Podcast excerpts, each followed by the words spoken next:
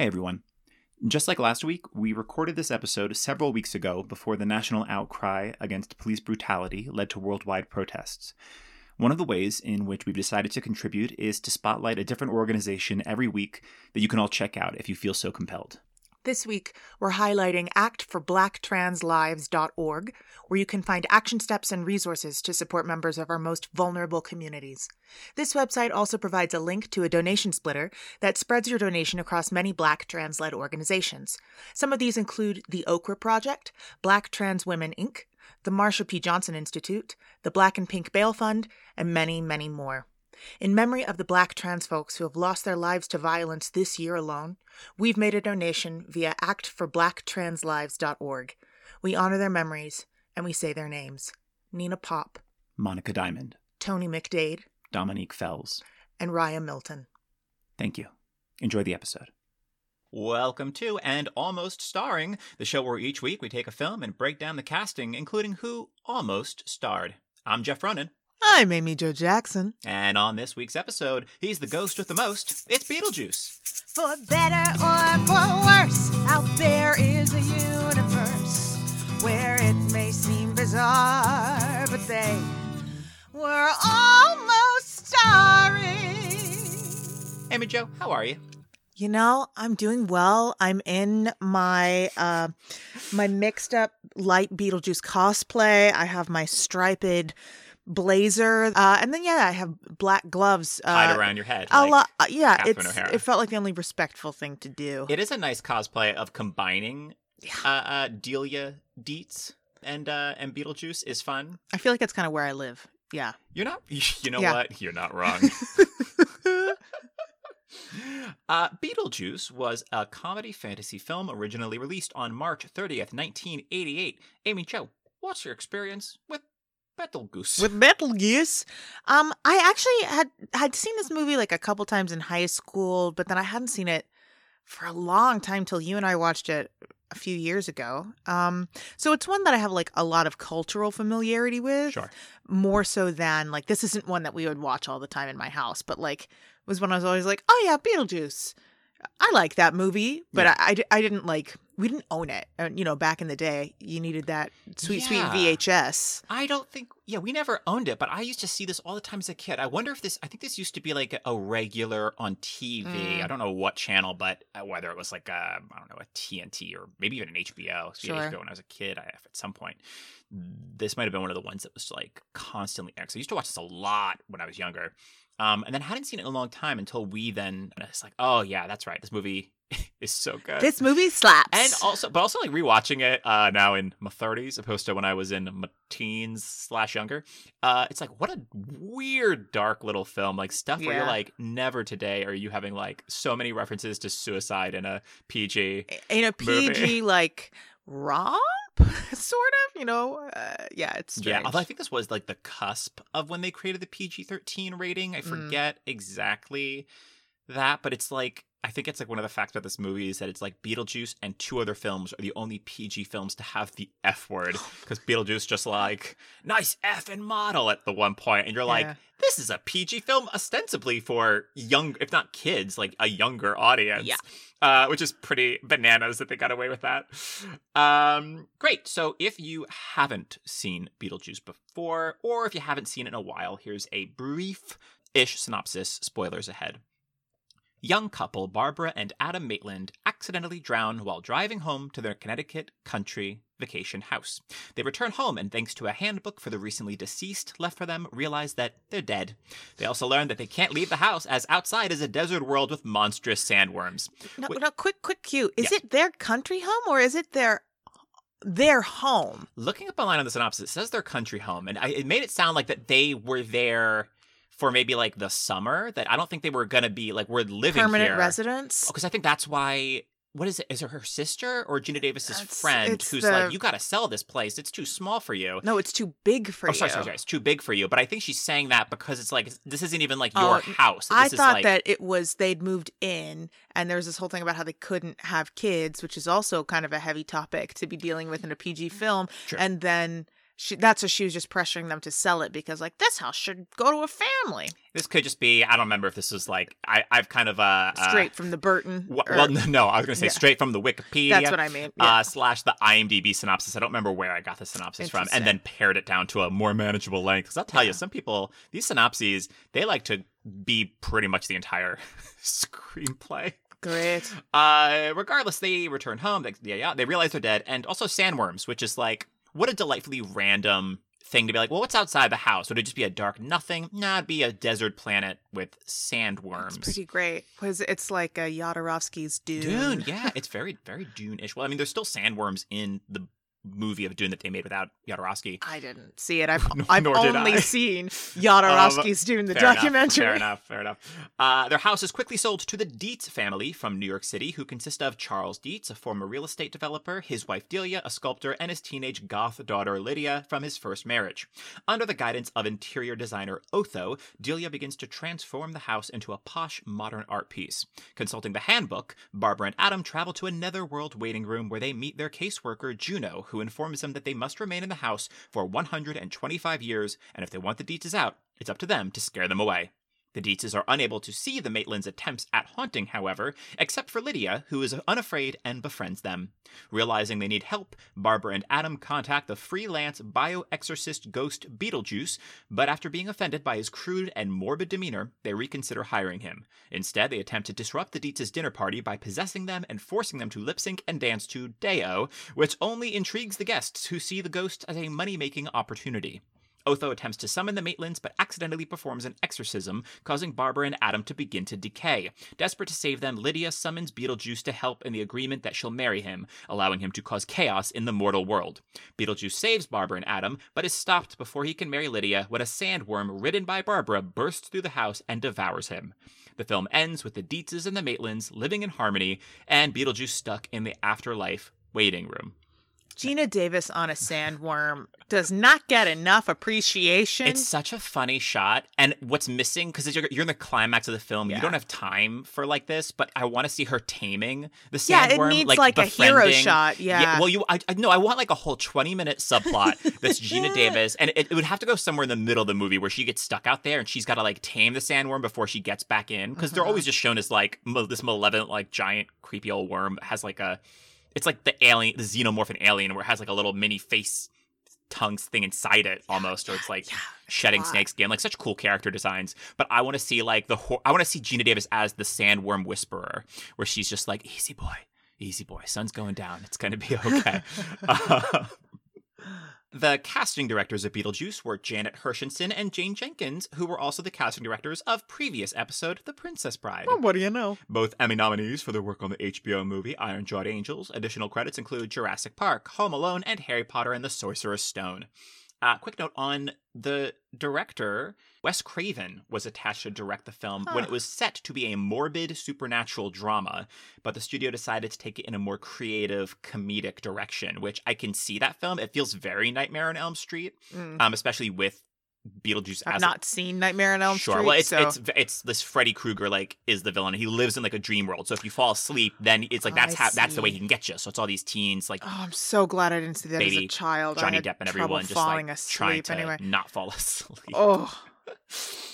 Uh, so after Pee-wee's Big Adventure, his first film, mm-hmm. uh, Tim Burton was offered a lot of scripts, but he hated all of them. My favorite being that he was offered a chance to direct this movie called Hot to Trot, which starred Bobcat Goldthwait uh, and a talking horse with the voice of John Candy. And that's what, like, the kind of movies he was being offered, and Tim Burton was losing his mind. Because, because I mean, if you only I, know him from I Pee-wee's see, Big Adventure, yeah. that you can kind of be like, oh, you're you're even though you... You, you clearly didn't watch it close enough for the large Marge scene, which is terrifying. Yes, of course it is. But it's also just like, oh, this wacky creative comedy. Oh, you know what's wacky and creative? A talking horse. Yeah, that's funny because, like, looking at it afterwards, like, looking at it in context of the rest of his work, you totally. can see what made Pee-wee's Big Adventure like a Tim Burton film. But if yeah. that's all you have to go on, I can see how you might misinterpret some of what you're just seeing. A bit. Just a bit. So he instead, he started writing his own Batman script until he finally got the script for Beetlejuice and was like, ah, finally, I've got so many creative ideas. um, of like designs and character designs, which is like what Tim Burton like loves the most, is like those, Clearly. those character designs. Uh, but he, he constantly battles with the studio over the tone and over the studio hated the title Beetlejuice.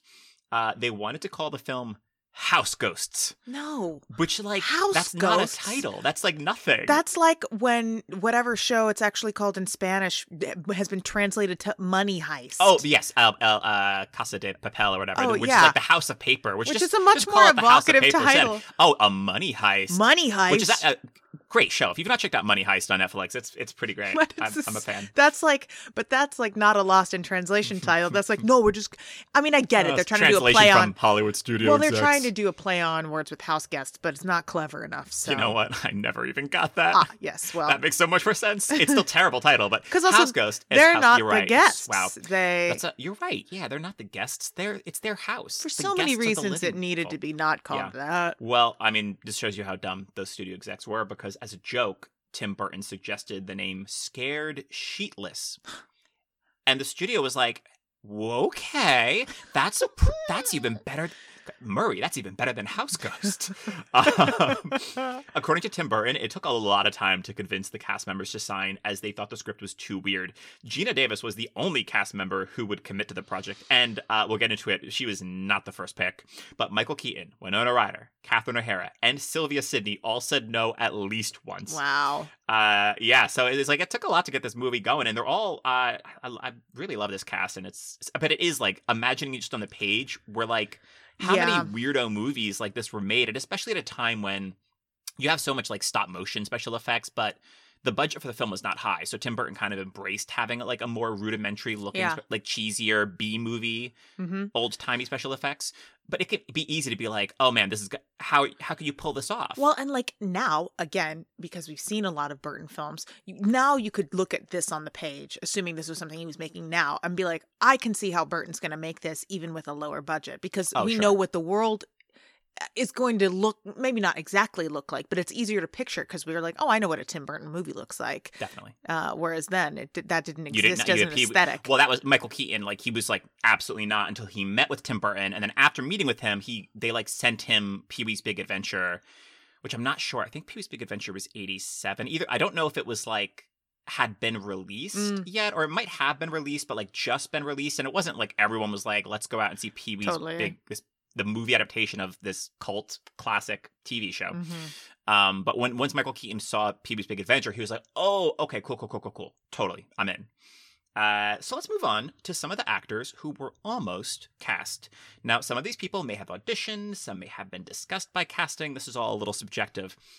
Uh, and we're, we're going to save that titular character for a little later. So let's kick things off with Lydia Deetz. And before we get into who was almost cast, real quick, Amy, your thoughts on Winona Ryder. And if you had to cast someone other than her, who would you cast? This is peak Winona. Peak Winona. I feel like uh, this and, well, I mean, there's quite a few things that you're like, that's like, yeah. it's so in the pocket. But this is like, what a perfect meeting of like, performer and like the director's aesthetic, like yeah. it sits so well on her, and her delivery is so great. Like Definitely. I think she's wonderful. Yeah. And this is, Heather's was the next year, so like what a one-two wow. punch of like if you need a a dark, sardonic like a very dark sardonic teen, teen talking about death, death and death, su- death, death and suicide, uh, get yourself some Winona Ryder, and th- and then who better to go off those two than Little Women? Look, it. Worked. Oh, absolutely. But Hashtag it is like. Hashtag Beth dies. oh, de- well, spoilers for Little Women. For Little Women, please. Okay. Um. Now, the, the first person who sprang to mind mm-hmm. as a very obvious Winona adjacent performer okay. is Christina Ricci. Yes, yes, yes. I don't know how old. Because she would have been a little too a little young. Too young. But. Like, if this was five years later, mm. this would have been Christina Ricci. I mean, th- yeah. like, just Wednesday of her and Adams, Adams. Yeah, of course, of course. You know, it's Adams family so, like, yeah, like that young. Droll. Because Winona's uh, was sixteen at the time of filming, which is, like, yeah, Christina right Ricci was definitely as kind of young, young as she but... can be, considering it ends with, like, Beetlejuice being like, and you gotta marry me, toots. And you're like, yeah, oh, this is already creepy. It but... is, but if she was an eleven-year-old, yeah, well, you're like a little, that much more of like, well, this is a little, uh, I near. think I'm taking, this will be my stop, uh, Governor. I'll, I'll be getting off before the last twenty minutes exactly. of your movie, sorry. Um, I had other thoughts, like if this were then a few years later, mm-hmm. a young Aubrey Plaza is like exactly the kind of comedic dark sensibility you want. Absolutely. Sure. And then like this is someone who's who's more obscure. Um, you can probably speak more because you've seen more of like her actual T V shows, but I know that she did um stuff as a kid is uh Colby Minifee, who is like a theater actor, but she's on Jessica Jones. She's the redhead. Yeah, and in the first season she's got a she's in a yeah, few episodes of the first season. She's like she's a weird like upstairs neighbor. neighbor Jessica Jones. She's got an arc on yeah, uh, yeah, Missus Yeah. Maisel. Oh, like okay, cool. She's like a very quirky uh like quirky like looking and feeling performer. Sure. And I, f- I feel like oh actually if like this had been the right age like Colby would have been a very interesting choice. Mm-hmm. um and then did I, oh I, this is clearly like uh, a much much older choice, but I was just like who else were were child stars? I was like oh yeah Natalie Wood. It's like what would Beetlejuice look like with Natalie Wood in it? And I think it'd be a little more sensitive, but I'd I mean I'd watch it. Sure, sure. um, so here were some of the people who were almost considered for Lydia. So it came down to Winona and Alyssa Milano. Alyssa Milano is always She's all over the all place. All over the place. Uh, and she was right in the middle of uh, Who's the Boss? Was was she was like right in the middle of sure, filming. Sure, sure, sure, sure. Um, but it was, was those were the final two, and they were like they went with Winona. Fascinating. I know, I know, and I will always because I never watched Who's the Boss, and I never watched Charmed. I will pretty much exclusively know Alyssa Milano from Commando as Schwarzenegger's daughter. Uh-huh. Uh-huh. Uh, Juliette Lewis was considered. Oh. Who I think would be I, great. I totally see I, that. I could totally I see her because Cape Fear was ninety-one, I think. So, and this is eighty-eight. So it's like that's around. She's mm. like the right age at the time, and I could definitely see her. Lori Loughlin, and this was the same. eighty-eight is the same year Full House well, started. Interesting, interesting. But how old was Lori Loughlin in eighty-eight? Twenty-three. She was twenty-three at this time. Okay, well, and and there's, there's nothing in the script that says Lydia's age. It's kind of implied. It makes a lot that of sense for her teen. to be like in high school age. Well, but as we know from like, I don't know what, Dawson's Creek or name any like of course, thing, of course, like you course. cast you could older have, you know, to play younger. thirty year olds playing high school. Which I mean, as we know, like makes it easier. You're, you get around child labor laws and certain, of, you know, of, but, absolutely. Um, but to be like Aunt Becky, to, if she had done, been so able to do funny. both, so it was like, Aunt, oh, it's Aunt Becky and the high school age, the uh, sixth high school age Lydia That's Deetz fascinating. It's very strange. And I mean, it I don't think she was things. in season one of Full House. She what? Was she in season one of Full House? I believe she was, yeah. Oh, wow. That, I, think, I thought she came the, on uh, as a... The old IMDb, the IMDb. Uh, I believe that she It's been a minute it since from... I have really done a full case study of the the Full House. Uh... It's been forever. And by forever, I mean... I never have, and never will. Oh, do well, a case study of Full House. I watched a lot of it, unfortunately. I'm a I, did watch, I did watch a lot of Full House, but I don't remember if. I, oh. I'm, pretty, I'm pretty sure she was with it from like from the beginning. No, it's like Full House and Family Matters and Step by Step. Were, oh yes, were my jam. The, Those the were like the trio. T G I F lineup. Oh yeah, yeah, yeah, yeah. Diane Lane. Oh. Was considered. Interesting. I'm not mad about that. Yeah, I mean, she's someone that like I forget was like a child yes. actor, but it was like acting like. I think she's in like some movie like The Cotton Club, like a I think it's a Francis Ford Coppola movie. Maybe I could mm. be speaking in like the eight in like the late eighties, and you're I like, I think oh. she was on Broadway in the seventies in Liz Suedos's Runaways. Oh, oh yes, you're right. You're I'm absolutely right. Almost positive. Totally, totally. Um, she'd be good. I, I was to mention so instead of because she was not cast as Lydia Deetz, it freed up Diane Lane to instead do the movie Priceless Beauty, which this. Christopher Lambert plays a rock star who stopped singing after the death of his brother and finds a female genie in a vase. Whoa. And she tries to help him live again. That was that a is the, sharp left turn. That is the little summary on IMDb. And I was like, wait, what? What? If you know Christopher Lambert from Highlander and Mortal Kombat, he's also such a bananas performer. So that just sounds like Diane Lane... Uh, better choice would have been if she'd gotten Beetlejuice instead of having to make Priceless Beauty as a genie helping out rock star Christopher Lambert. Mm. Moving on, Sarah Jessica Parker. Oh, yes. Like, yes. Sure. Well, yeah, she was an Annie. Well, you know. yes, yes, yes. I, she was acting at that time, but yeah. I just mean in terms of imagining her as Lydia... I, I don't. I can. I can sort of see it. She just yeah. always plays this like peppy thing, but I she I can see yeah. her Especially, just tilting the edge slightly yeah. in the other direction. I've never seen any of her young. I think the youngest thing I've ever seen her do was First Wives Club, mm-hmm. um, which is that like more such a, such a, like imagining Winona Ryder in that role in First Wives Club. You're like, eh, no. Brooke Shields was considered. Sure, of course I feel like she, she was. Considered for everything. She sure was. This time. Uh, Molly Ringwald sure. was considered.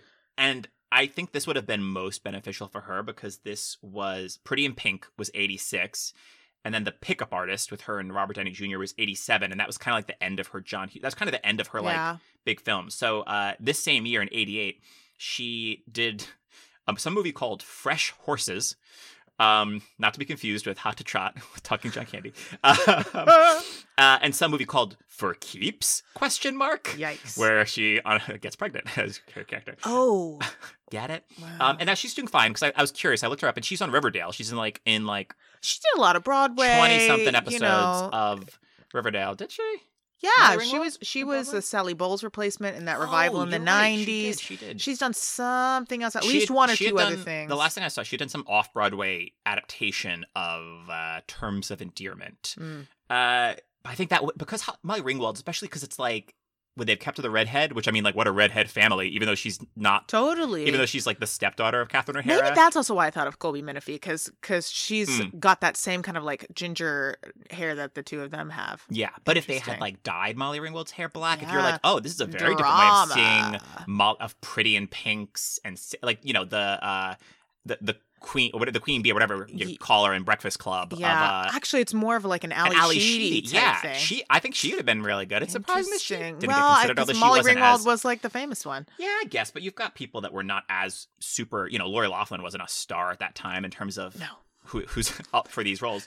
Um, now and she's, she's certainly up not for a star now. Jail she's time. Up for parole. um, Oh, fun. Uh, moving, moving on, uh, Jennifer Connelly was considered. Oh, yes. Two years after Labyrinth. I think she's my favorite pick of these uh, of, in terms Great. of instead, because I love Winona. Winona forever for this movie. But if you had to get, if you had You're to a writer else, or die. Jennifer Connelly, I think, would have done really good. She's fantastic. Um, she's got that like intent, that intensity. I can really. You see. have no power over me. Yeah, Beetlejuice, you have no power over me. Ooh, he, I'll, I'll, spoilers, he was not considered, but, uh, David Bowie Beetlejuice? Heck! Ooh. Yes! I mean, it's much more of a Labyrinth type film. It's a very different movie we're uh, talking about. Uh, and finally, uh, Heather Langenkamp, who was the lead of A Nightmare on Elm Street, is kind of her big thing, and oh. she turned it down because she didn't want to play a goth girl, or I assume sure. didn't want to be typecast in, like, horror-ish I films. get it! Moving on to Barbara. Barbara Maitland, played by Geena Davis. So, Amy Jo, real quick, your thoughts on Geena, and if you had to cast someone else, who would you cast? I love Geena. I love Geena always in everything. Geena Davis, I haven't ever seen her be bad. Now, I haven't seen all of her films, but I've never seen her be bad in a movie. Yeah. This is also not the type of role I would normally think of Geena Davis for, you know? Yeah. Um, she's like, she's very tall, like myself, you know, and tall people often don't get to play like kind of like innocent, you know? Right. I meant in, innocent with a T, not not with the C. Ah. Um, like uh, just kind of a more naive, like wholesome kind of thing. She's usually wide-eyed. Yeah, she's normally playing someone who's a little more street smart, a little savvier, you know, and Tootsie, she's walking around half naked the entire time, you know, just like, um, so I think this was really fun to see this color on her and to see her do it so beautifully. I thought she, I think she's very touching in it. I think she's great. And because it's like, it, you've got like a big cast of characters without like a real st- straightforward lead. Yeah. Like technically it's like her and Alec Baldwin are our leads, but like then we're like it's then it's Winona Ryder's yeah. movie, and then you're like now it's Michael. Not, it's never really Michael Keaton's film, but he still dominates when yes, he's on absolutely. screen. Well, he's the titular um, character, right? So my point being, she doesn't have a lot of time to sell. Like she's got to sell like the whole like now I, now, now the whole maternal subplot with yes. her and Winona. Like they barely have any scenes but together, but she really so sells it. Well. It's so beautiful, yeah. Uh, and Geena Davis is not helped by this grandma dress they this got her gra- in. Well, I think actually it does help her. Okay, I think okay. it helps her like because it's not showing off. Like look at my rockin' model. bod, but it's like, well, I'm just, I'm just here letting my hair down in the country, you know, gonna, gonna put up my floral wallpaper and enjoy some fresh air. I'm gonna put on my floral wallpaper and turn it into a dress. Oh, and real, and real quick, this was uh, the same year. She she had this huge year for Geena. She had this and The Accidental Tourist with uh, uh, William Hurt and Kathleen Turner, which she won an Oscar for. She was doing okay. Doing pretty good.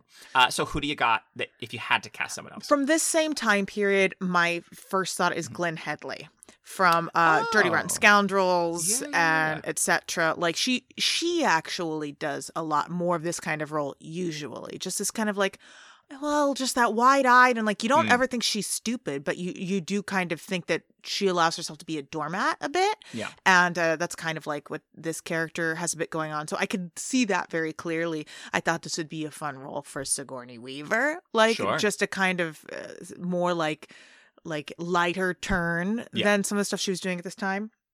I thought, and this kind of gets into, not kind of, totally gets into the Adam casting as well, but I was like, oh, if this were done today, mm-hmm. I would totally be down for a repairing of Constance Wu and Henry Golding. Uh, oh, I think that'd be, be very great. Charming. Oh, absolutely. Um, I was just like, I don't know, because I don't watch a lot of like rom-coms I mean, today. True. Or uh, uh, repairing of her and her Fresh Off the Boat co-star Randall Park, oh, who I think would also, also be very charming. Delightful. Oh, one hundred percent. Yes. Yeah. Anyway. I mean, I, I just see Randall Park a bit more as like the nerdy, like model house for sure. Builder. It would be a Henry bit Golding more is like, of a okay, okay, you gorgeous, well, carved out of marble. Human I being. Forgot how attractive Alec Baldwin was till I was watching this movie. I was like, oh yeah, young Alec Baldwin like was a looker. He had it going on. Turns out he people were like, this guy should be in Hollywood. Um, but like I think in the same way that like for Alec Baldwin, it was like a bit of a like, well, I'm gonna.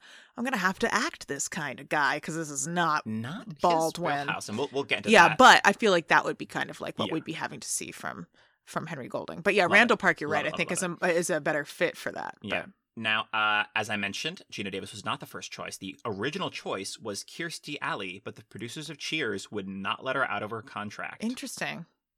Also not what I would think of Kirstie Alley doing. But yeah, yeah I could see her more... At, in the Delia, Delia role, in the one hundred percent. Catherine O'Hara role, where like the more of a um, just a, a flashier yeah, character yeah, yeah, yeah. Art part, and just more like sh- stronger, like shoulder uh-huh. forward, like yes, yeah. Uh, instead, uh, Kirstie Alley in nineteen eighty-eight, along with Cheers, she had a cameo as herself in the John Hughes film "She's Having a Baby" with uh, Kevin Bacon and Elizabeth McGovern. Never saw it. No. Uh, next up was. Point to Amy Jo, Sigourney Weaver was yes. up for I Barbara. I love when I get one on the list. But I'll tell you this, I think it was the right choice for her to not do Beetlejuice, because instead, in nineteen eighty-eight, Sigourney did Working Girl uh, and Gorillas in the Mist, oh. and was nominated for an Oscar for both films. So she killed it. she, uh, Sigourney is one of only eleven actors to be nominated for lead and supporting Oscars in the same year. Didn't someone just do it last year? Uh, I'm sure they did. It was... You're right, you're right. Oh, who did it last year?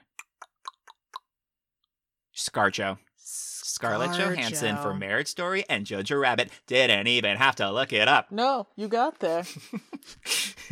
Why are you not enthusiastically applauding me? Instead, you're taking a sip from your drink and rolling your eyes. I'm not rolling my eyes, but L- I listen am. Listener at home, she's rolling her eyes. They don't know. They'll believe me. Oh man, now this Velociraptor's in the recording booth. Uh, moving on, uh, Linda Blair was considered for Barbara. Oh. I know, The Exorcist's Linda Blair, uh, which is uh interesting choice. I mean, you're bringing dark horror history right. into the space. I feel like that's a lot of space. Like Tim Burton being like, oh, if I could work with Linda Blair, that'd be that'd be amazing. Yeah, yeah. Um, and instead, th- these are the movies Linda Blair did in eighty-eight. I just love these titles. Moving Target, co- starring Ernest Borgnine. Mm. Witchery, starring David Hasselhoff. Witcher, whoa, whoa! A movie called starring David. I wasn't a movie ready for called that. Grotesque, and a film called Silent Assassins, um, opposed to Real Noisy Assassins. Oh, I see. I thought it was like Silent Dash Assassins with the way Silent Assassins. Yeah. Uh, Linda Hamilton was considered, who I think would okay. have done yeah. a good job. Uh, but she was in the middle of shooting uh, the T V series Beauty and the Beast. Goldie Hawn. Oh. I can absolutely see that. Yeah. I think, I think that's a great choice. Also someone, though, that I think I would have rather have seen her in the Delia. Yes, but at this point in time, mm-hmm. she was st- she's kind of in between, which is also probably why like it didn't work out. Like she's someone who lives more in between that those two comedic spaces. Yeah. And the last person considered was Laura Dern, which I found strange because uh, she was only twenty at the time of huh. filming compared to l- l- like if Lori Loughlin was... Lydia at twenty-three, about like, would you be my mom? I don't mom? also think that they would look like that different. You know, it's not like Laura Dern as Maggie Smith, who even when she was young looked like, is this person, you know, that's true. thirty-five I, or ninety? It took me so long uh, to go back to Jurassic Park and be like, oh, what this age difference between Laura Dern and Sam Neill. It's, it's tremendous. Because as a kid, I'm just like, Laura Dern, that is a grown woman. Pro- like, in my mind, it's like, you might yeah. as well be in your thirties, like late thirties, when she was like, whatever, twenty-four when she yeah. filmed that or something. Um, I mean, iconic. And I love Laura Dern. I I, th- I do think oh, Laura Dern would have been good, yes. but I do think that she would have, that Barbara needs to be a bit older than... Yeah, yeah, This yeah, is like yeah. the year after Blue Velvet when she's playing a high schooler. So it's like almost like Laura Dern could have been up for Lydia. Lydia yeah. Interesting. And moving on to Adam, played by Alec Baldwin. So what were your thoughts on Alec Baldwin? And if you had to cast someone else, who would you cast? I thought... Uh, and of course, this didn't strike me when I watched this in high school. But like knowing Alec Baldwin now, I was surprised by like that he pulled this characterization off. You know, yeah. I think he's funny. He's he's charming. Um, and I kind of believe him in not kind of I like I believe him in this part, which is funny because it's just it has nothing to do with the, any association I have of Alec Baldwin. I know now. It's a very different kind of role for him. And he he's like does not like the it's not that he doesn't like the film, but he does not like his performance in it. So he just doesn't watch the film. And I'm sure is... it also is because it's like to him, it probably feels like an uncomfortable fit that he was trying too hard. So even if it's like I think he does it successfully, yeah. he's watching him stitch together something right. that feels outside himself. And he apparently it's also because it's like of not that it's a l- less interesting film, but in terms of what he yeah, gets to do, like yeah, at least yeah. Barbara has like a more stronger connection with Lydia. Uh, but he did say, Alec Baldwin said that like he went to Tim Burton because he wanted to do something. So he's like, what if I had more of a kind of like an effete voice, like an effete, um, like like transatlantic voice, or like, like like something like this. And Tim Burton is like working on his sketches of his character designs and just looks up and goes, oh, um, um, no. And then he just went back to his sketches, and Alec Baldwin's like, cool. Great. I mean, like, why would he? Because well, he just wanted to have something no, to do. No, I get it. I, I wouldn't be surprised if Alec Baldwin was like, can I at least have glasses? Can I, like, do something to, like, create a character? Because it's it's a weird... Yeah. Um, and I do want to say, Alec Baldwin, also in She's Having a Baby in nineteen eighty-eight. Everyone's right. having if, a baby. So if you had to cast someone else. I have more of this era Rick Moranis. Now, mm. he'd be super short next to Geena Davis. So you have that as potentially comedic, but potentially a problem. One thing you do have with Alec Baldwin is it's the, the same height, you know, and sure. that's just an easy yeah. thing. But Rick Moranis yeah, is definitely much more like, I can see him up in an attic being like, my figurines, you know? Yeah, it's very, it's a very uh, uh, Wayne Selinsky, is that his name in Honey, I Shrunk the Kids? I feel like he's in the attic. He's sure. got his like... Yeah, I mean, I'm thinking Seymour Krelborn as well, you know? Oh, of course, but, um, of course. But yeah, so that I see... Um, I, I going going back a bit, I could see this being like a decent like Jack Lemmon role or even like a Jimmy Stewart type thing. Just like oh, Jimmy Stewart has course. that like aw shucks energy that works so Absolutely. well for this kind of character. Absolutely. And then if if it were today, I'd love to see William Jackson Harper in this part. Oh, I think absolutely. he'd be the most charming ever. Oh, I think so. Well, I think so as well. I think so too. Um, so the one actor, yeah, one other actor that was up for this. It's so funny because as a kid, I don't know, besides this, what the next movie with Alec Baldwin that I ever saw, because most of his stuff was, like, not for kids. Um, and so I just didn't see it. So it's, for whatever reason, I was conflating, and I thought that this role was played by, the only other actor considered for it, Bill Pullman. For this a long time. Such a Bill I Pullman so thought role. This was Bill Pullman. I was like, oh, this is the guy from Independence oh. Day. And whatever else I'd seen, Bill Pullman. But that's who I thought was... played this role, and to go back and then be like, wait, oh, it's not Bill Pullman. And I was like, who is this? And it took so long to be like, that's Alec Baldwin? This is one hundred percent Alec Baldwin, like, playing a Bill Pullman type, you know? I mean, it's very what Bill Pullman does in Casper, you know? Like, it just kind of, like, yeah, yeah, like, just that strong kind of, like, this character isn't a dad, but it's that kind of dad energy, you know? Absolutely. And that is so funny. I was trying to think of, like, who it was reminding me of, and it's absolutely Bill Pullman. Yeah, and the other, act, uh, the other actor that I think would have done a really good job was Tim Robbins. Oh. I could also very much oh, see so in this charming. kind of... Uh... oh, yes. Uh, so let's move on to Delia Deetz, played let's by please. Catherine O'Hara, oh, who I love. So uh, what, what do you think about old Catherine O'Hara? Do, do you think she's good at the acting, Amy Jo? Well, what I have written here is perfect in all caps with three exclamation points. And I would have put more, but I couldn't fit it in my notebook. Um, I mean, we all know Catherine O'Hara She's... deserves all of the everything. Oh, she really does. Whether She's you know her so from good. Home Alone, whether you know her from all of her Christopher Guest films or Schitt's Creek, uh, she's just so good in everything. I love Catherine She's O'Hara. She's so funny, but like funny on like every level. Like that's one of the things, like going back and watching Home Alone as an adult and as someone who knows the rest of her body of work, mm. you see like how she manages to play pretty much a straight man but still be hilarious, but additive to the story, not hilarious in a way that is like uh, showboating, yeah. you know? Oh, she's so funny. Everything, like she, she's someone who also, you can tell designers love her because they'll put her in the most absurd hairstyles, the most absurd costumes, but they're never wearing her in, in anything. No, like Schitt's Creek, she has like walls of wigs, so you know, like wigs. Just everything. Everything looks good on her because she can wear even the most ridiculous and make it hilarious yeah. and sublime. Totally. And that's a gift. That is a gift. Uh, I love Catherine O'Hara. And I want I had to mention to you listeners, because me and Amy Jo while watching, there's a moment early on when they're going through the house. Because also I think that what I love about Catherine O'Hara's version of this is that I could so easily see hating this character. Yes. This character is obnoxious. They're so pretentious. And they're, such a, they're so awful to their stepdaughter, uh, Lydia. Mm-hmm. Um But you just don't, because she's just so funny and so, so good. Um, but there's a moment early on when she's looking at this house when she goes, ugh, in almost a perfect Lucille Ball mm-hmm. way. And I told Amy Jo, I was like, how did we not get a Lucille Ball biopic starring Catherine O'Hara? We were robbed. We were robbed. And it's like, you, you could potentially still do today. You would need someone to play, like, younger. Young Lucy, yeah. And I was like, what if they did a Lucille Ball biopic? Older Lucy, Catherine O'Hara. Younger Lucy, Kate McKinnon. Give them Oscars, I mean, leading and supporting. I'd be lying if I said Kate McKinnon wasn't on my list of people who would be also good in this part oh, if we were doing it today. Yes, yes, yes, please, please, please, please tell us. Yes, if you had to cast someone else. Oh, I don't know. I love character actors. So, like, I there's so many people. It would just shift, obviously, what it felt like. But I have Kate McKinnon on this list. Oh, yeah. I have Madeline Kahn. Oh. Um, Olivia Colman. Oh, yeah. Uh, Rosalind Russell, if we're going, sure. like, way back. Um, I think... Uh, if I was like, this is also such a great role for like grand dames of the theater that for whatever reason haven't hit in movies. Mm. So I'm like, ooh, like Harriet Harris would be very funny in this sure. part, or like Beth Level. Like these are Tony Award winning actors who are so funny who do film stuff, but they haven't like risen right. to the level of fame. I also have uh, Maya Rudolph as a potential. Because she does that grand thing very well. She just, like, looks very imposing. And then I thought this would be a very different choice, but Laverne Cox could be very funny in this oh, as yeah. well.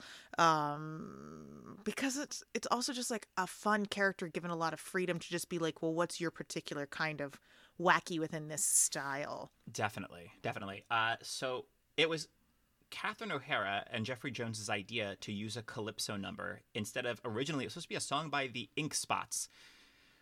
Who they made some great tunes, but they're not particularly hilarious in juxtaposition of having this iconic scene of just this group of people of like I don't know, I could dance calypso people just suddenly possessed Connecticut, Connecticut yeah. white bread. Well, some of them are coming down from the city. I know, but they're going um, to Connecticut. They're going to Connecticut. Uh, of, of doing this calypso number of doing Deo is so funny. They all play it so well. Uh, and I don't – the Ink Spots is such a like, okay, where I'm sure Tim Burton is just like, well, I just love the Ink Spots. I mean, I'm sure it would have been fun, but I don't know that it would have risen to the level of iconic. Right, but knowing if you do not have Catherine O'Hara and or Jeffrey then Jones, you, don't like, have you, you might not have had that. And that's – See, that's a, like, what we call collaboration. Absolutely. Uh, and also, fun fact, Catherine O'Hara met her future husband, production designer Beau Welch, while making this film. According to Welch – Tim Burton said he should ask her out near the end of filming, and Welch said, quote, it didn't even occur to me that I was even supposed to talk to actors, but since Tim told me to, I did. And then we dated, and we're married. And here we are today, because they're still married today. Isn't that delightful? I love that. Uh, so, originally, this is the one other person who was originally cast in this role, Angelica Houston. I could see it. But she was ill and couldn't come in for filming, so Catherine O'Hara was kind of a more last-minute replacement. And that I could see more. I mean, of course, she is fantastic in the Addams Family films. It'd be a very, very different take. It really would be. I see it more if the film was this, like the a little the more darker version mm-hmm. that either Wes Craven would have done, or just if Tim Burton didn't really, we'll get into it, but Michael Keaton really helped shift this film into being more of a flat-out comedy mm. than what it was, which would be more of a dark supernatural film with a hint of comedy. Yeah. Michael Keaton really kicked it over into high gear in terms of being like, no, this should all be funny. Uh, let's move on to Otho, the uh, designer of the house, played by Glenn Shadix, uh, who you might know along from this movie as Father Ripper in Heathers, also with Winona Ryder, and which I didn't realize this until looking it up, he is the voice of the mayor in The Nightmare Before Christmas. Oh, I can hear it now. Yeah. So what do you think of Glenn Shadix? And uh, who would you cast if you had to cast someone else? This is another great character track. So I have a ton of, ton of thoughts because I just love casting funny people and things. Of course. Um, I think he's wonderful. He's so funny. His voice is tremendous. What a voice. That's why I was so glad to see he was the mayor, because I'm like, why is he not like the voice of everything in every animated Truly. film? Truly. He's got one of those voices that is just like, it's so supple. He knows, he's such clearly such a master of it and knows what yeah. his voice can do and how to, but also like a lot of his facial expressions, like when we were watching the Deo Number, um oh yeah it's just like, I mean, they're all doing it, but I think he is the best at that kind of like balance between like, oh wow, I'm really enjoying this, what's happening, oh wait, I am feeling this bongo, like it's just a really hilariously crafted thing. So I think he is a with, delight with his voice. I was like, if so specific, if Lucifer the cat and Cinderella spoke, it should be that voice, because he has such a like uh, like a little a cat that ate the cream absolute. voice. Delia. Well, okay, so my first alternate thought, which is definitely not of the era in which this film was made, but is very voice based, and that would be George mm. Sanders.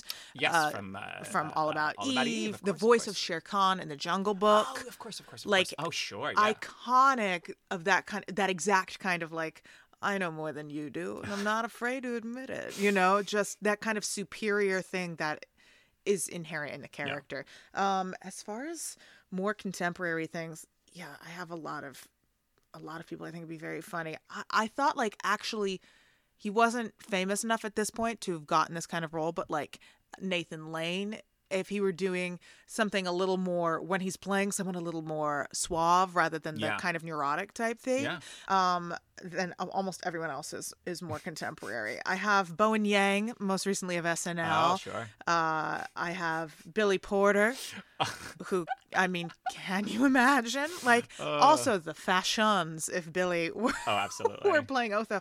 Um, Harvey Fierstein, like nineties Harvey, nineties Harv would just, because he's also got like such an expressive face oh, yeah. as well, you know. Um, and then wait, I had, did I have other people in here? Oh, this is uh, uh, again just because I was thinking of, of Constance Wu, but Nico Santos from Crazy Rich Asians, he plays Cousin Oliver. Oh, of course, and he, he's on um, Superstore. Yes, he for, is. For those, who I watch. think he's so funny, and he's someone who oh, also that's... has a great voice. Yes, this, I mean, yes, especially like ne- yeah. Of if it was this made, were now, if it was made today, uh, I think he would be like in Crazy Rich Asians, right in the so sweet good, spot right of this. Absolutely. Uh, so here are some of the actors who, oh, hold on a sec. That sound means it is time to play a quick round of Two Truths and Some Guy. Listen, we've only been doing this game for two eps, so it's always like, what? What is it? Is there a moth there a in the closet? Is there a What's problem happening? With the sound? We are filming in a closet. Occasionally there are moths. We're doing what we can. Behind the scenes facts of And Almost Starring. Uh, no, so the way that Two Truths and Some Guy works is two of the following actors were up for the role of Otho, and one was not, and I'm just making it up. Uh, and Amy Jo has to guess which is which. So the three actors are Paul Rubens, John Goodman, John Candy. Interesting. What do you think? Ooh, what do you think? I feel, okay, Paul Rubens, I can see why that would be a possibility because he just done the Pee-wee film. Um, and he's a comedian, you know, even though most of us grew up with him on the Pee-wee Herman show. I feel like we forget that, like, it was born out of, like, a sketch background, which is obviously Catherine O'Hara. All that came from that kind of comedic tradition. Mm-hmm, mm-hmm. John Goodman and John Candy. John Goodman, was Roseanne on the air at this point in time? Um, I'm gonna s- I don't know. Roseanne started in nineteen eighty-eight, so it started oh. this year. Hmm. oh, your face is inscrutable. I'm going to say that, oh gosh, I don't know, I'm going to be wrong. Why do I attach such stakes to things? I'm going to say that some yeah, you guy, win nothing if you I get win this right. nothing but pride. And you lose nothing if you get it wrong. I get pride. um, I'm going to say that some guy is John Candy. I'm sorry, that's incorrect. Yes. John Candy was considered. So do you want to go for Double or Nothing of John Goodman and Paul Rubens? Who do you think is some guy? John Goodman. No, Paul Rubens is the one who was not up for it. I was wondering if because, and this is just so like Hollywood of a certain era, mm-hmm. if because they went with a man of a particular build, they were only looking for a larger gentleman. Like that was my thinking of like why no. it might be one of the Johns. It, it could have been. See, I, I put him in there because because he... Tim Burton's only other film was Pee-wee's Big Adventure. I was like, I know you got me. It would make sense to have worked with him again. And he worked with Paul Rubens also in uh, Batman Returns in a very small role, and I probably something or other. Um, but no, John Goodman and John Candy, which are very different choices. Yes. Very, very different types. I think of these, Glenn Shadix is the best. And yes, John Goodman, uh, Roseanne was eighty-eight, so I don't know if he would have had t- time to mm-hmm. have done this. Um, and John Candy... Uh, in this year, instead of playing Otho, he instead did the voice of Don the Horse in Hot to Trot, that movie that Tim Burton turned down. Um, and he also did The Great Outdoors, which is this John Hughes uh, scripted film, and then played his character Chet from The Great Outdoors in a cameo in She's Having a Baby, along with Kirstie Alley what and a Alec heady Baldwin. Time. Everyone was uh, having everyone a baby. Was in She's Having a Baby. Apparently, because I've not seen She's Having a Baby, apparently it ends with like dozens of famous cameos of all these people like offering like, here's what you should name the kid. And it's all these people, some as themselves wow. and some as their characters from other John Hughes it's movies. Like the Little Rascals there at kind the of, end. Yeah, like a real, yeah. Uh, okay, let's move on to the ghost with the most himself, Beetlejuice, Beetlejuice, Beetlejuice, or as Amy Jo and I have been calling him this past week, Battlegoose. Battlegoose. Battlegoose. Honk. Uh, so real quick, Amy Jo, what are your thoughts? It's just fun imagining like this go- armored goose going into war. I am Battlegoose. I'm Battlegoose. He's also Swedish. Yes, everyone's also Swedish. I'm Battlegoose. Hung, hung. Hung, um, hung. Amy Jo, what are your thoughts on Michael Keaton, and who would you cast if you had to cast someone other? I think my, Michael Keaton. Um, I think he's great. Oh, so good. What a weird performance. And I mean weird with the utmost respect. I also, like, have seen... A movie I've seen so, so, so many times in my life is the Branagh Much Ado About Nothing. Mm. And his Dogberry... It's very similar. So bizarre. Yes, it is. Very bizarre. But it is one of those things I was like, what is up what with this? Doing? And then the more, and I was not that familiar with Much Ado before, and then I've seen a bunch of other adaptations, and mm-hmm. Dogberry can be a bit of a drag. Um, uh, and then I've also seen like really great Dogberries. I'm like, no one though is as weird, weird. as Michael Keaton. Really and not. I just love that here's an actor who's like a serious actor, you know. Hasn't he won I an mean, Oscar? Uh, he was nominated for Birdman. Nominated for Birdman? But I mean, more or less a serious actor, but he, st- I mean, before this was Mister Mom. Like, his early okay, things all right, was... you're right, you're right. Uh, I think he had some T V credits, but his first movie is this movie, The Late Shift. I think, or no, The Night Shift. Oh, with yes. Henry Winkler. Yeah, where they're, like, and, cops or something. Or I think they're, like, running a morgue or something? That's it. I anyway, can see the D V D cover in my head. He's apparently, like, a real, like, improv and beep-bopping and scatting comedy guy. Okay, and, that. Well, and then, of course, Mister Mom. Like, I forgot about the eighties, you know? Oh, yes, of um, course. Well, regardless, like... to be able to go into, even though it's a weird movie, it's a studio film, and yep. give a performance that, like, uncompromisingly strange. He I made up, respect he ad-libbed it. ninety percent of his lines. Okay. Once um, he got permission from Tim Burton, he's like, what do you think about me kind of taking this for a walk and giving you a t- lot take, of... Take a dog or, take the dog around the block. A lot of well, one of my my thoughts on, on a... a potential other person to cast because of that sort of thing was mm-hmm. Robin Williams. Sure. Because Robin Williams, of course, like would yes. improvise. Uh, yeah, very similar Absolutely. kind of performer who can just like who could just give yeah. you like take now, after take of everything different. And also along those lines, if we were doing it today, mm-hmm. uh, Jason Mantzoukas would be a really very different but it's, bizarre but if you need, version of his character. When you need just an absolute chaos Muppet to come in and disrupt everything and improvise, Jason Mantzoukas is co- usually the guy you want. Yes, uh, exactly, and, and a great improviser. Yeah. Oh yeah, legendary. Yeah, um, I love it. I so love I think it. that would be fun. I have um, as far as like here we go. Um, I, I thought, like, for a, obviously a much more old school version of this film, like Peter Sellers. Oh, uh, yeah, just because yeah, yeah. he clearly was always like, what's the strangest choice I could make? Totally. I'd like to make that one, please. Absolutely, yeah. Um, and then, of course, I think the person that is most similar to Michael Keaton would be Jack Nicholson. Um, oh, interesting. Like, he's just, I can, it looks like Jack Nicholson mm. as the Joker, kind of, in that makeup. Like, I think they look very similar to one another. Maybe they don't, but they do in my head, you know, looking yeah. at one or the other. Um, uh, this would be a very different film, but mm-hmm. I could have seen, like, this would not be the Tim Burton version of this, but I could have seen a version of this back in the day with Eddie Murphy in this part. Yeah. You know? Definitely. Um, and then as far as today, here's the first person I've had twice on one list. I would watch Kate McKinnon play Beetlejuice. Oh, oh of course, of course. Uh, I, I mean, her hair in that Ghostbusters twenty sixteen is not...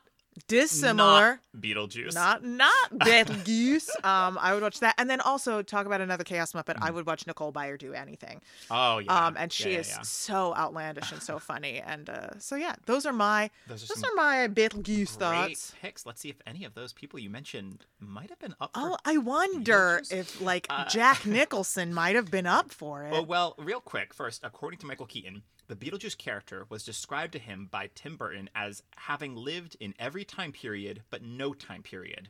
So Keaton used this as a jumping off point to create the character. Like, he helped design the makeup, including mm. the shock hairdo, the mold makeup, and the large teeth. And he said when he first showed up to the set in the full Beetlejuice makeup and costume, the crew started chanting, "Juice, juice, juice." And he got he got so excited for the role. And he was, that gave him, like, such confidence to be like, oh, yeah, let's. Let's show it's showtime. It's showtime, Aww. baby. Um, I feel like that mold makeup is so good.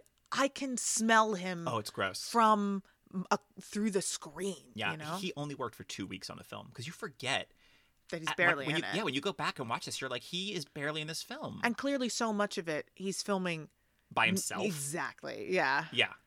A lot by himself. He's only, yeah, it's very, he makes such a huge impact for barely being in this film. All right, let's get into these actors that were considered, because okay. we've got everyone from all walks, starting with t- who Tim Burton wanted his childhood hero to play Beetlejuice.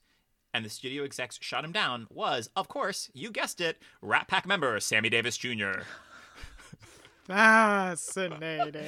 What a very different film. Yes. And I mean, I, mean if... I love Sammy Davis Junior Oh, of but course. He is not a Michael Keaton uh, energy.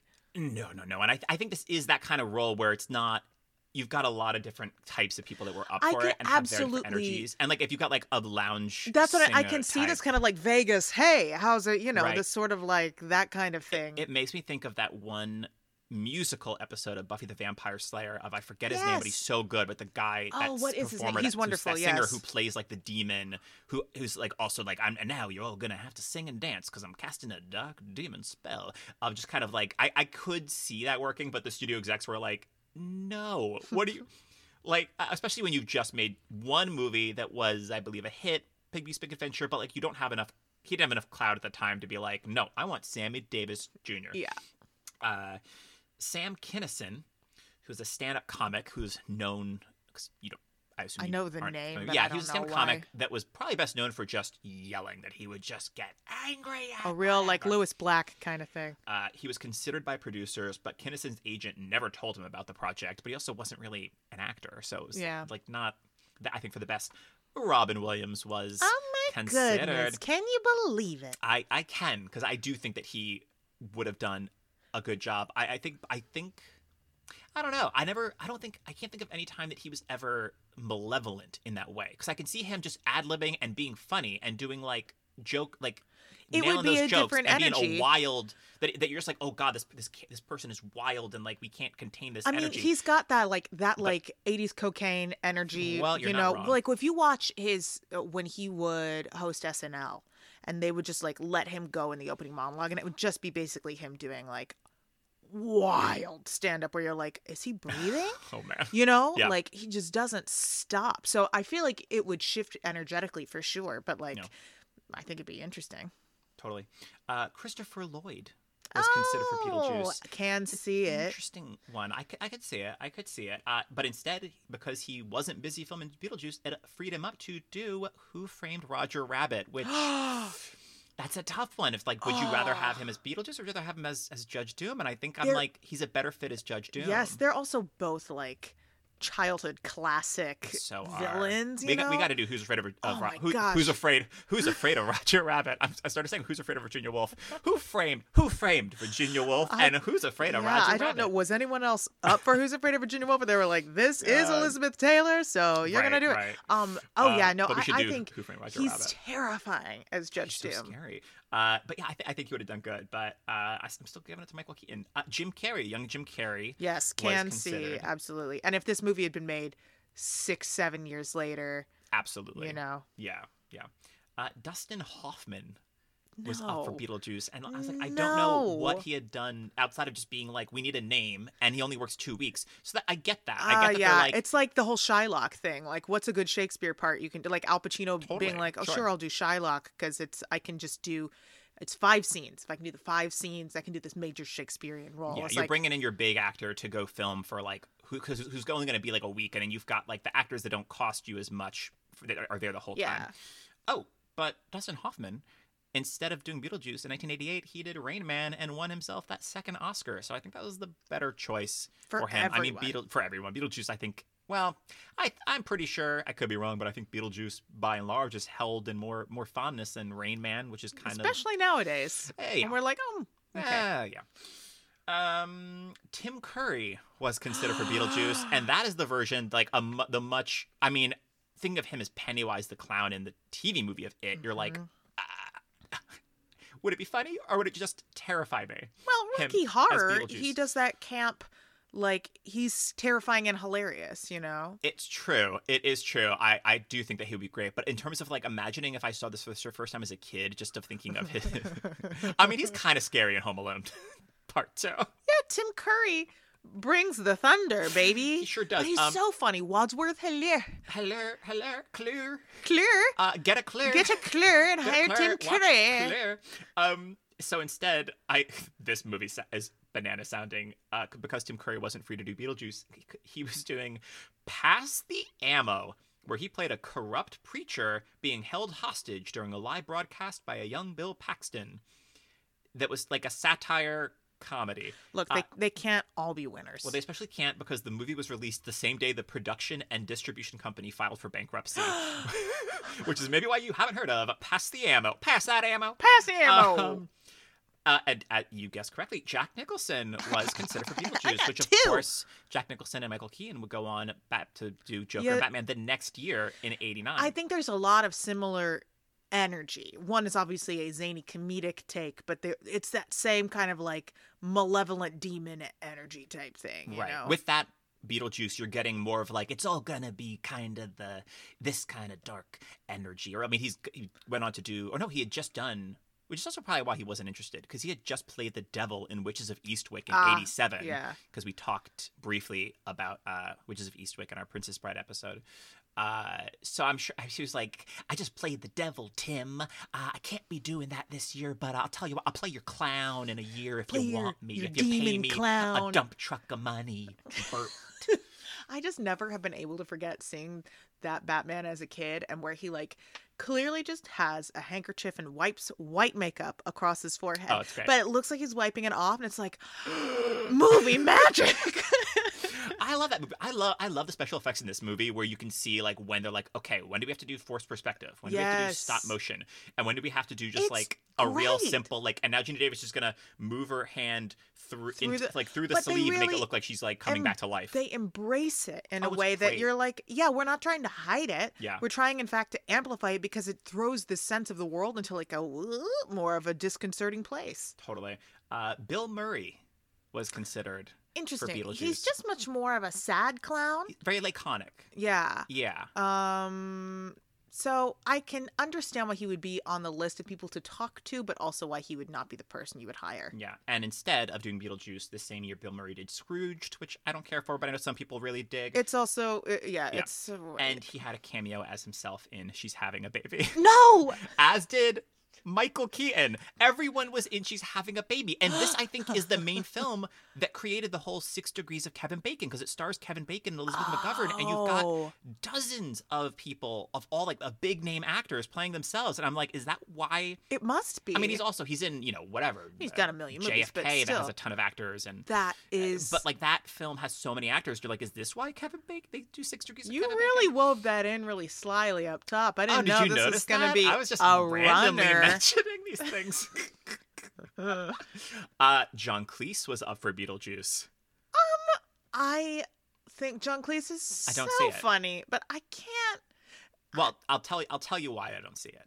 Because the same year, he was doing A Fish Called Wanda, which a better yes. choice, better option. That's the film. Well, that I mean, I... he wrote it too. So, well, of yeah. course, of course, of course. Uh, but if like, if like Kevin Kline.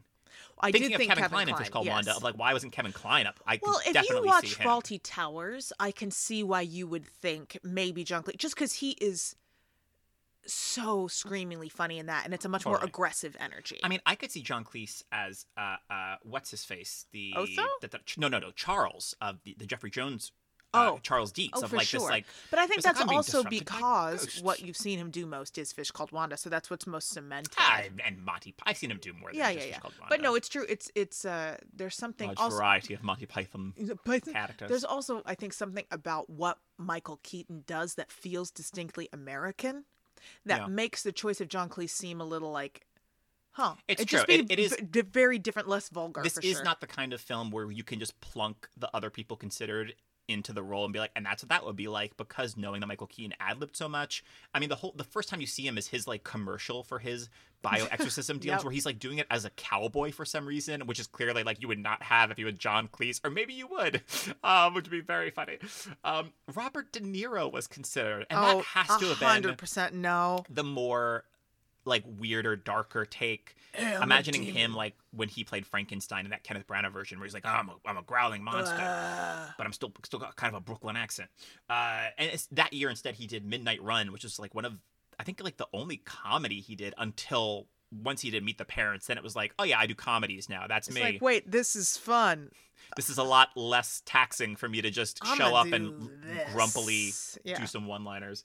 Uh, Dudley Moore was considered. I thought of him too. Oh, much I could see that much more than John Cleese. Absolutely. If you're going with like British comics, I at the didn't time. go with him because because I was I found it really hard to like find any Brits that like made a lot of sense in this yeah. part to me. But like I did think like, oh, Dudley Moore would be interesting. Yeah, just because he also has all that chaos energy, you absolutely know? Just think of Arthur, which eighty-eight was the year of Arthur two on the rocks, uh which is what he was filming instead. I know that, that was subtitle. the subtitle well, I also... hate it, but it's so good.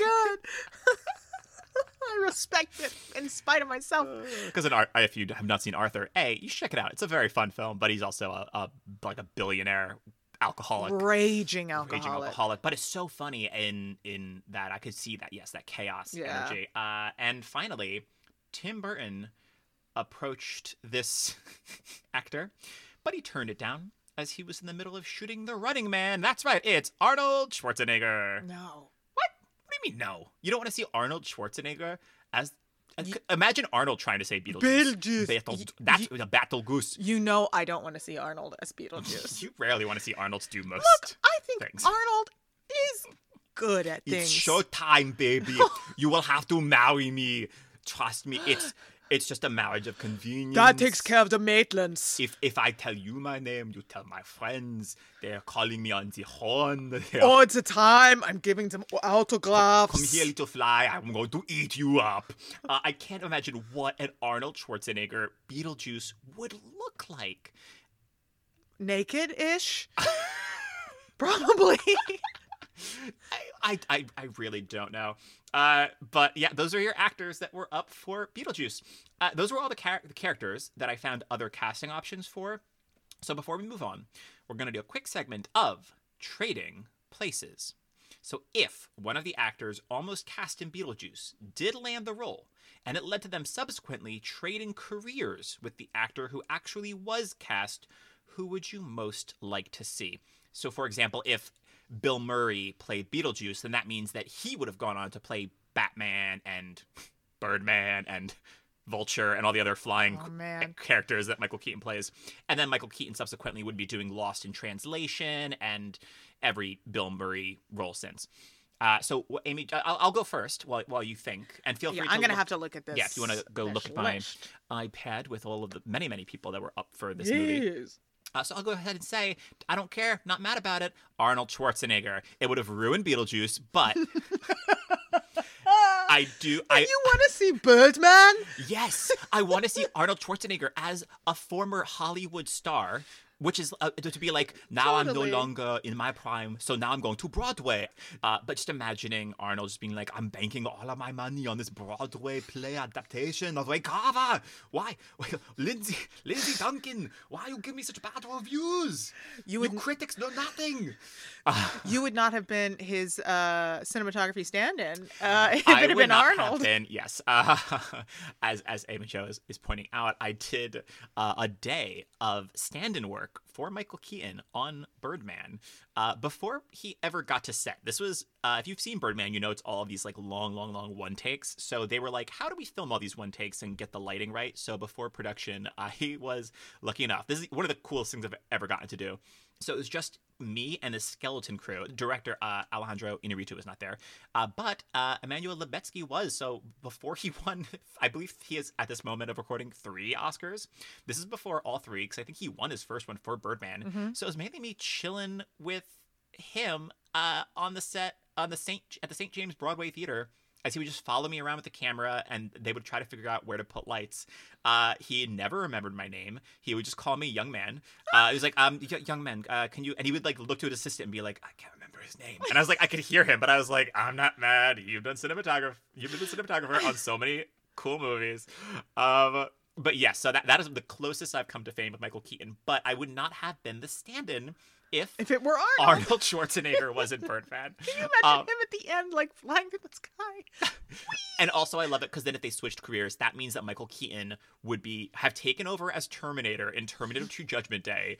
Uh, just him in this weird... leather jacket riding a motorcycle. And just ima- yeah, just imagining Michael Keaton as Terminator, which is the world I want to live in. But that also means that Arnold isn't Much Ado About Nothing. Oh, my God. Doing you know, Shakespeare. Actually, but I could see, he couldn't be doing that Michael Keaton performance, but no, I could see him. But honestly, because like Dogberry is is known for having a lot of malapropisms, which kind of yeah. makes sense when you have someone who's clearly like speaking English as a second language. But then it feels worse to laugh at them. Well, um, yeah. But you know, he's big and strong, so you're like, well, you got other things going for you. I'll laugh at you anyway, sir. Yeah, and, and then Michael Keaton as Mister Freeze and Batman and Robin. Just in general, there's such different performers. I would actually that be I, interested I think in would seeing be, him as Mister Freeze. Would be, yeah, uh, I, I think that he could maybe make the uh, those awful, ice awful to ice meet punch. You. Yes, you know. So. Time to put this party on ice, babe. All right, so do you, uh, Amy Jo, do you have? Yeah, any here's my my wacky thought that just uh, I would be. I don't know that this is the world I want to live in, mm-hmm. but I would see it. And that is uh, Winona switching with Sarah Jessica Parker. Ooh, so, so Winona in Sex and the City. Winona in Sex and the City. We have Sarah Jessica Sarah Parker. Jessica, in, now in, in Stranger Things. Yes, exactly. But that also means we have like, does that also mean that S J P dates Johnny Depp?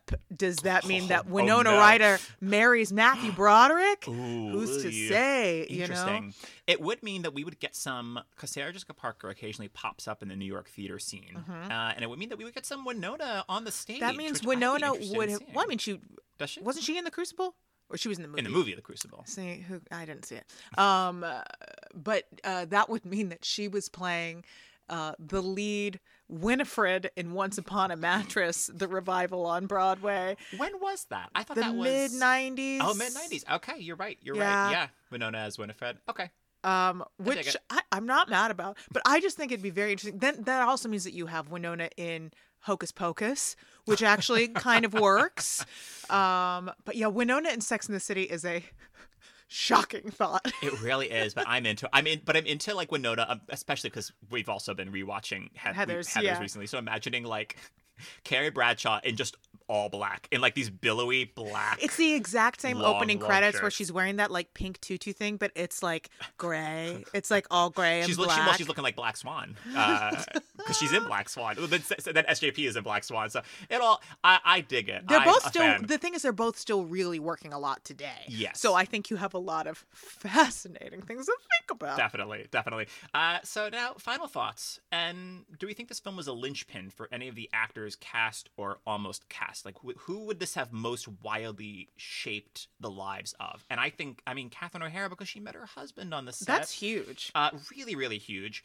Uh, and I, I think Molly Ringwald of the Lydias is the one that like re- could have potentially like really zhuzhed her career right at the time when it was like, well, what else? Where it's like, what else you got? And it's like she's been leading all of these films yeah. as a ch- ch- child, um, and I, just oh, yeah, never really just got to like, it just kind of hit the wall in the nineties, unfortunately. Because I do like Molly Ringwald uh, and Tim Burton, like clearly, oh for sure, his second film. And if this didn't work, like uh, was Bat, I think yeah, I'm assuming Batman was the next year, so they were already like. On their way, but like Michael, Ke- like Michael Keaton, would Michael Keaton have been Batman if like he didn't do this film and him and Tim Burton get along yeah, so know. well? I think uh, someone like Jim Carrey, if this had happened, obviously he would have hit sooner, but like mm. he was about to hit anyway, and I think him hitting in like Ace Ventura was a much yes. better fit for his skill set. Because that year, ninety-four, he did he had Ace Ventura, Dumb and Dumber, and The Mask all came out in the same Jeez. year. Because then this time, I forget when he joined In Living Color, but like that's he was yeah. like In Living Color was his thing until they were like, oh well, you've had three hit movies in one year. I guess you're um, the biggest movie star currently I've working. I've seen this uh, one company selling face masks that are black with just in that bright green like font that say The Mask oh. on them. So you just are wearing a The Mask mask. That's funny. Which amused me. I dig that. Um, but yeah, I think that it would have just like propelled him sooner. But again, maybe it wouldn't have yeah. worked in the same way. I thought you were going to say it was a mask that had his like his gap. And it's oh. like his missing tooth no, no, or his no, gap no. tooth or whatever he has going on in Dumb and Dumber. No, no, no. Uh, yeah, no, that's a very good, that's a very good point. Uh, and great, those so those are our final thoughts. I think so. It's a, it holds up. Right. It it's, really does. It's really a fun watch. Such a good film. If I you've think... not seen it, like do yourself a favor because it's a delight. And especially if you like you dug like if you like oh I saw Edward Scissorhands and like some young Tim Burton and I liked him and now you're just like. Don't care for the stuff he's putting out, all the Disney stuff. It's like go back and re- watch or rewatch Beetlejuice because yeah. it was what a singular talent like coming out of the gate. One of the notes that I jotted down was like the Burton P O V of mm. the world is so clear in this movie, which is I think part of what as he got more money and interest in doing other things as well, like got a little muddied, you know, or mm. or it just wasn't as surprising, you know. As and in this movie, it's just like everything feels so organic to the world. And it's just, yeah, you feel like very immersed in this particular place and style in totally. a way that's very whole, you yeah. know? Do you have a movie that you'd love for us to break down the casting of? Well, email us at and almost starring at gmail dot com and we'll check it out. Until next time, I'm Jeff Ronan. I'm Beetlejuice. Sorry, I mean, Emmett Jackson. And thanks for joining us to see who... almost starred.